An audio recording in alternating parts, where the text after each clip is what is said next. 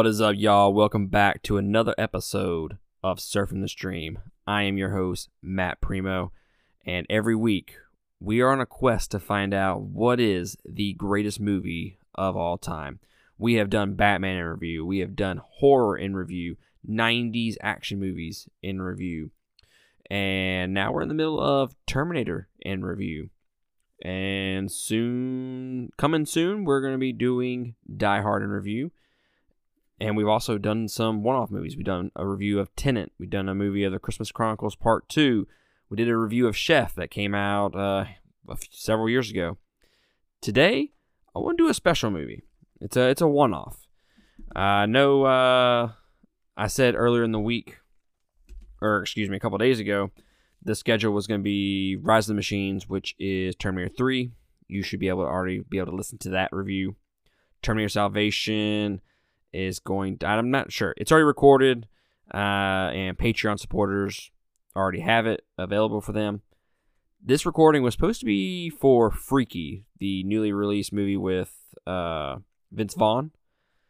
But I watched this new release movie, and I enjoyed this a lot more than Freaky, so we're going to talk about this movie for just a few minutes.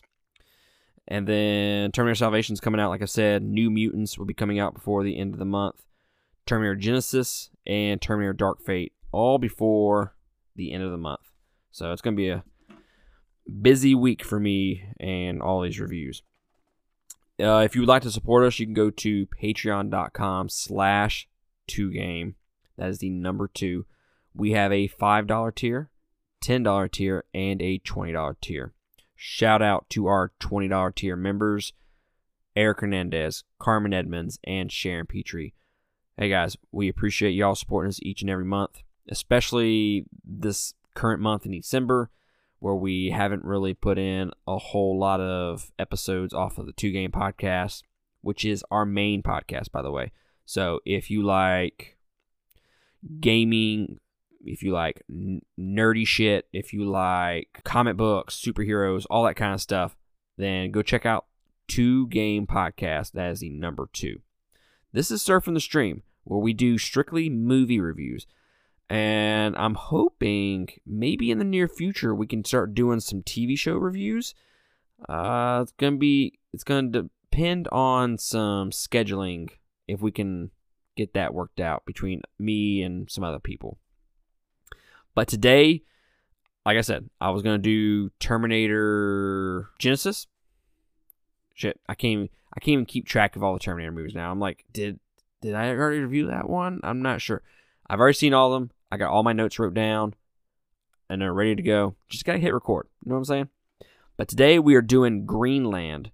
It's a movie that came out this year, and it actually came out uh, a week or two ago, about two weeks ago, something like that guys, I've really enjoyed this movie, so we're just gonna we're gonna talk about it for just a few minutes. This will probably not be a lengthy review. We try to keep these anywhere between 15 to 30 minutes long for reviews, and I don't think this is gonna be that long of a review because I want y'all to go see it since it's newly released. So this is going to be a non-spoiler review of the movie Greenland. And if you're new to the channel, we review the movie First off, I give you the fun facts of the movie, who is directed by, the release date, the budget, and the gross of the movie, and then we jump into some fun facts. I give you the plot of the movie, and then my general impressions, and then at the end of the review, I give you a buy, sell, rent, or skip remark, and then I give you my final score between 1 and 5. So let's just jump into the plot. Like I said, non spoiler review because it is a newly released movie.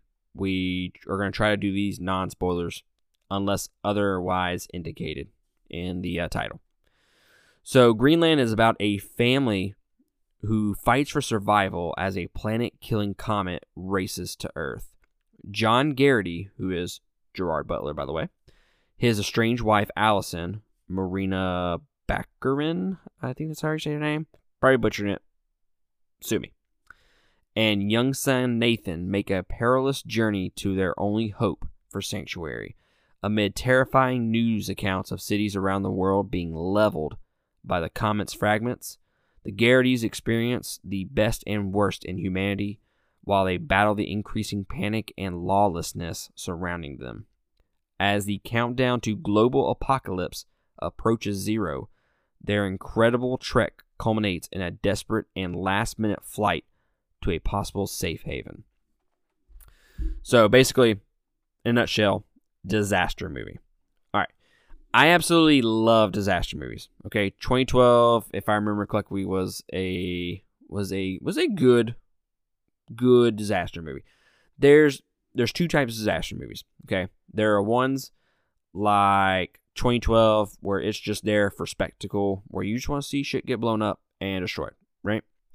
And then you got other disaster movies like The Impossible, where it's more character focused and it's not necessarily about the disaster, it's about the stuff involving the disaster. Like Impossible, it's the aftermath of the tsunami more so than the actual tsunami. Does that make sense? And this is Greenland, I think, is very similar to The Impossible. If I had to group it in a category, if it was more 2012 slash Day After Tomorrow, it's not one of those. It's more The Impossible. So if you're not familiar with The Impossible, which is another great movie, by the way, and y'all should definitely go check it out. It's about the tsunamis. I'm not sure what year, but basically the tsunami happens in like the first five minutes of the movie, and then the rest is this family trying to get back to each other because they got separated during the tsunami. And Greenland is kind of just like that, except this wasn't necessarily the comet separating them. It was different circumstances in the movie that ended up separating them. And yeah, I'm not gonna get into to the the deets of the plot because I want you to go watch it. But this movie was directed by Rick Roman Whoa Wah. Why I I don't know how to say his last name. Sue me. He directed the movie Snitch and Angel Has Fallen. Snitch is a fantastic movie. It has uh, The Rock in it, and if you haven't seen Snitch, go watch it. Very good movie. This movie was released on December 18th, 2020. It had a budget a budget of approximately $35 million and it grossed worldwide $47.8 million. You can go on to vudu.com, you can go to Redbox, anywhere where you can rent movies right now. And not I don't it this is uh in theater at home. Theater at home or whatever it's called. On demand. So wherever you can get on-demand movies, you should be able to watch this. It's 20 bucks. You get to watch it for 48 hours basically once you start it. 20 bucks. So it's basically like going to the theater. So if you get more than two people to join you, then obviously you make up for it there because shit, what was it? $11, $12 a person to go see a movie at the theaters nowadays. Yeah. I remember a time when it was like half of that at least. But that's neither here nor there. Now, there were not a whole lot of fun facts for this movie. Gonna be honest, there were like ten or like seven or eight, and they were not good. In fact, multiple fun facts listed on IMDb were just like random things, like no animals were hurt during the production of this movie, or uh, special thanks to such and such group, or this movie was filmed in Georgia or whatever, you know? And I'm like, that's not fun facts. That's like stuff you should see at the end of the movie. So, got two fun facts for you. Chris Evans was initially attached to play the lead role of of uh, Garrity, uh, the one that Gerard Butler plays, with Neil Blomkamp, Blomkamp uh, set to direct, and they both dropped out due to schedule conflicts. The comet is named Clark in a tribute to the to the late Arthur C. Clarke, author of the 1993 novel Hammer of God, which describes the impact on Earth of a planet-killing asteroid. So that's basically the gist of the movie. A huge global globe-ending, planet-ending asteroid comet comes down and is going to wipe out the face of the Earth basically it. It's bigger than the comet that killed the dinosaurs, according to the movie. So I really, really enjoyed this movie. In fact, I could not could not pause it. I I watched some of it at work, and then I had to finish the rest at home. And in the ride home, I'm just like, bruh, I, I really want to finish this movie. Like I was aggravated that I had to pause it. They do such a good job of building these characters and making you care about these characters throughout the throughout the movie. And I think that's what makes this movie so much better than it is is you're getting these these you're you're living with these characters and when something bad happens or you see something that's going on you're like oh shit i don't want that to happen you know you really care for the characters and i think that's the strength of the movie. The cgi is pretty shoddy in this movie and it's actually pretty terrible if we're being honest. So it, it reminds me of like a a b rated like movie on like sci-fi as far as the cgi A little bit better than that but it's still pretty bad like it takes you out of it every single time it happens. So CGI is bad. It's a little bit better than a B-rated sci-fi movie as far as the CGI is. As far as the storytelling and the character development and like the dialogue, the writing, all that is pretty top tier for a movie of this budget, basically. I mean, you could almost consider this a indie. Eh, it's a little bit more expensive of a budget for an indie, I would think, but like I've never even heard of that director until I looked him up on IMDb, and I don't know of any of the of the movie companies, the studios that were involved with it. I think STX Film. I've never heard of them. I'm sure they have some good movies out there, but I never did any research into what they've produced. But anyways, the the thing I love about this movie are the characters. They they're put in some really intense situations and I think I would be remiss in mentioning the silliness of the movie at times. All right. So, with disaster movies, you can look at certain situations. A lot of times, it's the entire movie. And you're just like, that is absolutely ridiculous. That would never even happen, to be honest with you. And you look at this movie, and there's a planet destroying comet coming for Earth. And actually that that's pretty believable. I mean, it's happened once before, so it could happen again, right? And we've actually had over the course of the last several years, we've had comets and asteroids pretty close to the Earth. I mean, granted, they're hundreds and hundreds and thousands of miles, millions of miles away from us, but they're still like pretty close to us considering. So the that comet portion of the movie, the the disaster portion of the movie is not what's silly. That actually makes a lot of sense, and they do a pretty good job with that. And they really do, you know, hit you in the head with it throughout the course of the movie. Like, hey, shit's getting real. Uh, you need to be prepared. You basically have 48 hours to live, and it's just it, it's kind of like a clock countdown for the news stations throughout the course of the movie, and that part's kind of silly to me like okay we we understand it. Like you could have got the characters to just say look at their watch and be like oh my god we only have like 10 more hours to get to the safe haven or we're all dead or whatever.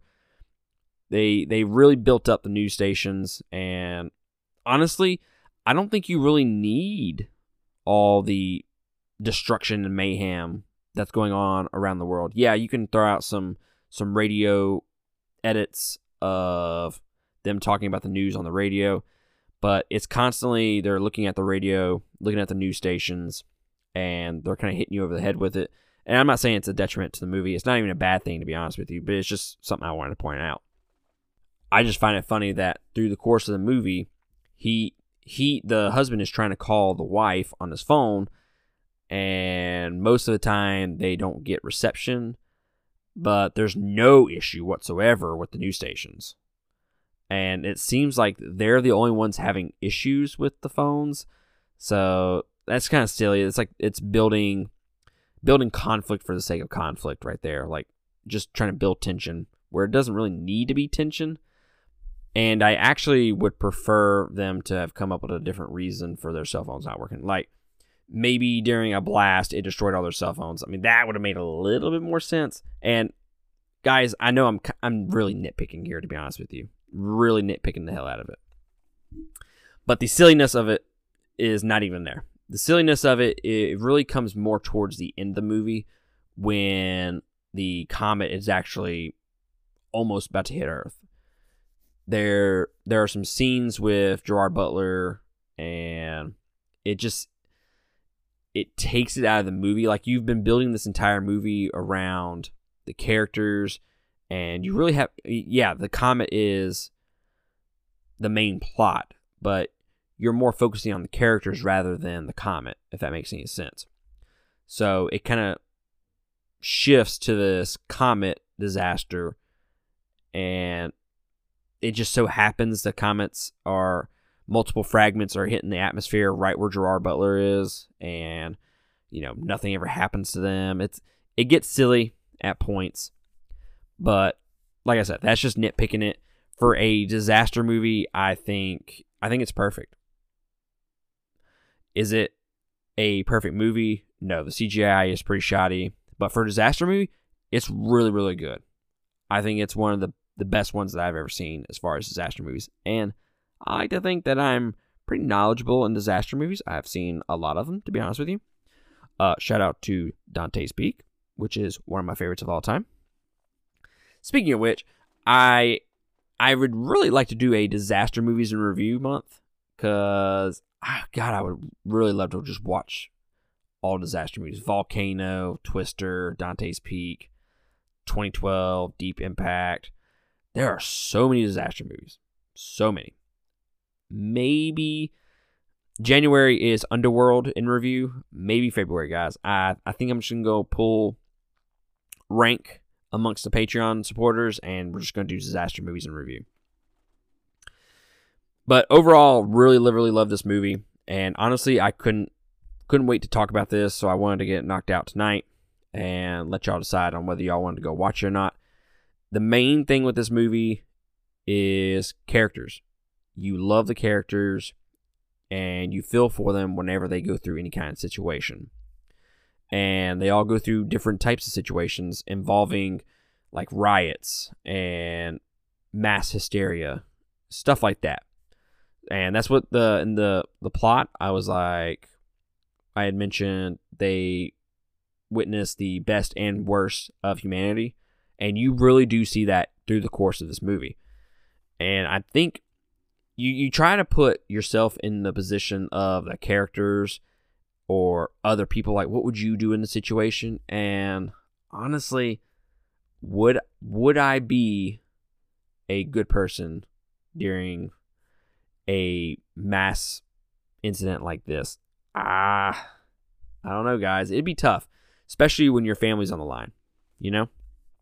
But they do make some hard choices throughout the course of the movie and they're real life choices that every normal day people would make. So, um, buy, sell, rent, or skip. So the movie, like I said earlier, you can rent it for twenty bucks. You have, uh, you have thirty days to watch the movie after you rent it, and then once you start it, you only have forty eight hours to finish it. So basically, you can watch. I think you can watch as many times as you want in forty eight hours, and it's twenty bucks. You don't get to keep it. It's just like going to the theaters and buying two tickets.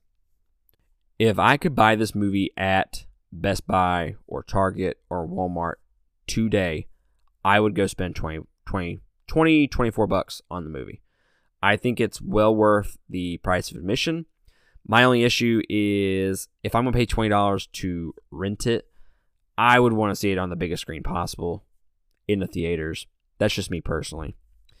Uh, but I think it's worth a buy. I think it's worth 20 bucks, 25, 30 bucks for a 4K. Eh, I don't know. I don't think you're going to get much value at that point because, like I said, the CGI is pretty shoddy in this movie. So I don't think 4K would make that any better by any means.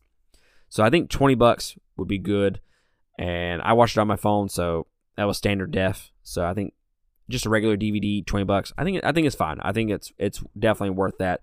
If you're into disaster movies like The Impossible, Impossible is on Netflix, so if that'd be a good comparison if you're interested in knowing what this movie is kind of like without buying it uh, out the gate, then go check out The Impossible on Netflix. Really good movie. It has uh, Obi Wan Kenobi in it, and you can never go wrong with him. By the way, so I would definitely buy it, and I give it four out of five. I think it's a I think it's a great movie, a really great movie, and it's something I would I I would be worth buying and watching again in the future, and I recommend it to y'all. So I think that's gonna conclude my review for Greenland, G R E E N L A N D, and I appreciate y'all joining me. Oh wait, uh, scratch that. I do have to mention one thing before I go, and it's mainly acting performances. Totally forgot it. Sue me. So Marina Baccarin, Baccarin, I don't know how to say her last name. She played on Homeland. She was on the first what two seasons of that, and she was also the wife in Deadpool. I think she did a phenomenal job in this movie. Really, really great acting. And as a parent, you really feel for her. Obviously, I'm not a mother. I'm a father, but I'm not a mother. So I can't really attest to that aspect of parenthood. But you really feel her performance throughout this throughout the course of this movie.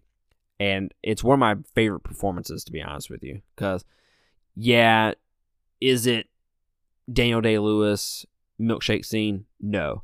But she's a solid, great performance throughout the course of this movie. And honestly, I think you can give her the MVP for this movie. Gerard Butler also does a fantastic job. You know, he's a mixed bag with his performances. He he did a really good job in this, I think. But he's not on the, the level of Marina. She excelled. She was the MVP. Give her Best Actress of the Year. Those are my final thoughts. And let me know what y'all think. If you've seen it, drop a comment on our Facebook and let us know what you think. And if you go check it out and then you like it or don't like it, let me know. Let's talk about it. And I will catch y'all next time on another episode of Surfing the Stream.